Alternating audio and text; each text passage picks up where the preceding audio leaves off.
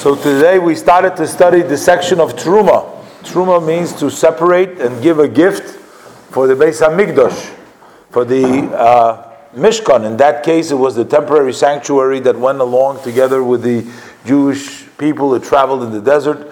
So Hashem says, "Dabar bnei Yisrael v'yichu li truma." Speak to the sons of Israel. Let them take for me truma. Why does it say, "Let them take"? For me? Why doesn't it say, let them give? Take is a language um, in which um, represents the idea somebody taking from you, but uh, it almost seems like if people did not want to contribute, they would take it regardless. Uh, if they say they shall give, that would mean that they do it voluntarily, but take means that it was taken. So why does it say v'yicholi? And also, the language, what does it mean take to me? How do you take something for Hashem? Hashem owns everything. God always owns everything. So what does it mean to take to Hashem? So there's a lot of a different explanation, the commentary, but just very briefly, uh, the idea over here is that there is two steps. There's two steps. There is one step which a person is benevolent and he uh, and he gives.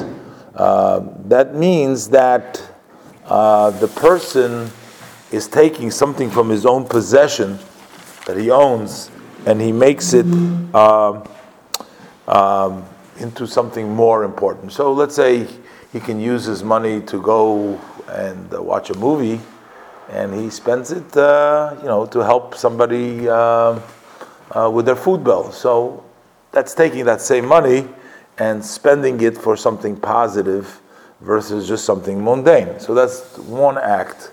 So that's the act on the person.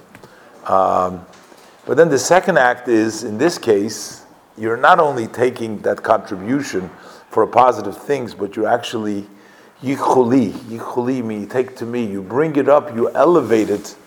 You elevate it uh, all the ways to the highest levels. That you take that contribution and you bring it up to the level of holiness, to the level of Hashem.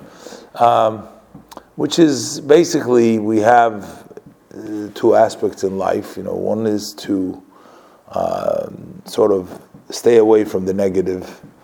Over there, intentions are not so important. The main thing is, you know, don't get into bad habits or doing things that are bad. Uh, just keep away from that. You know, getting habit of not speaking the truth or or a habit of being envious of somebody else or a habit of, uh, of, of, jealousy, these things. So that's, it's not important so much the intention over there, what your uh, intention, just keep away so that those things don't drag you down. But then the second step is to do positive mitzvahs, which is to take uh, the things and make things into a place uh, for Hashem. Over there, the yichuli, there is a kavana, there is an intention, there is be the proper intention to do the mitzvahs with, uh, with, with, with fervor, with uh, idea of connecting to Hashem, with, with, with elevating everything that you have into making it holy. Actually, uh, there's also the interpretation, the yichuli, you take me actually, so it's instead of taking for me, but you're taking oisi, vikhu which means oisi atam which means we actually take Hashem through that. That's a way. How do we, how are we able to get? How are we able to take Hashem? Because the tabernacle was such that God rested in the tabernacle because essentially God is beyond the world, so He doesn't have really a connection. When we built for Him a mishkan, we built a place where sort of God lives. So we made a home for God. So uh, one is to uh, imagine a home for God. I mean, how does uh, how could one create a home uh, for God? How could you make a place for God? I mean, God is infinite. How could you confine uh, such a big God in uh, just in a small house, in a structure, in a mishkan? Seems almost impossible. But that's the idea of the yichuli that you take care. And the truth is that we all have a little mishkan in our heart, that we take Hashem into our heart, into our minds, and then we actually connect and we are elevated to the highest levels.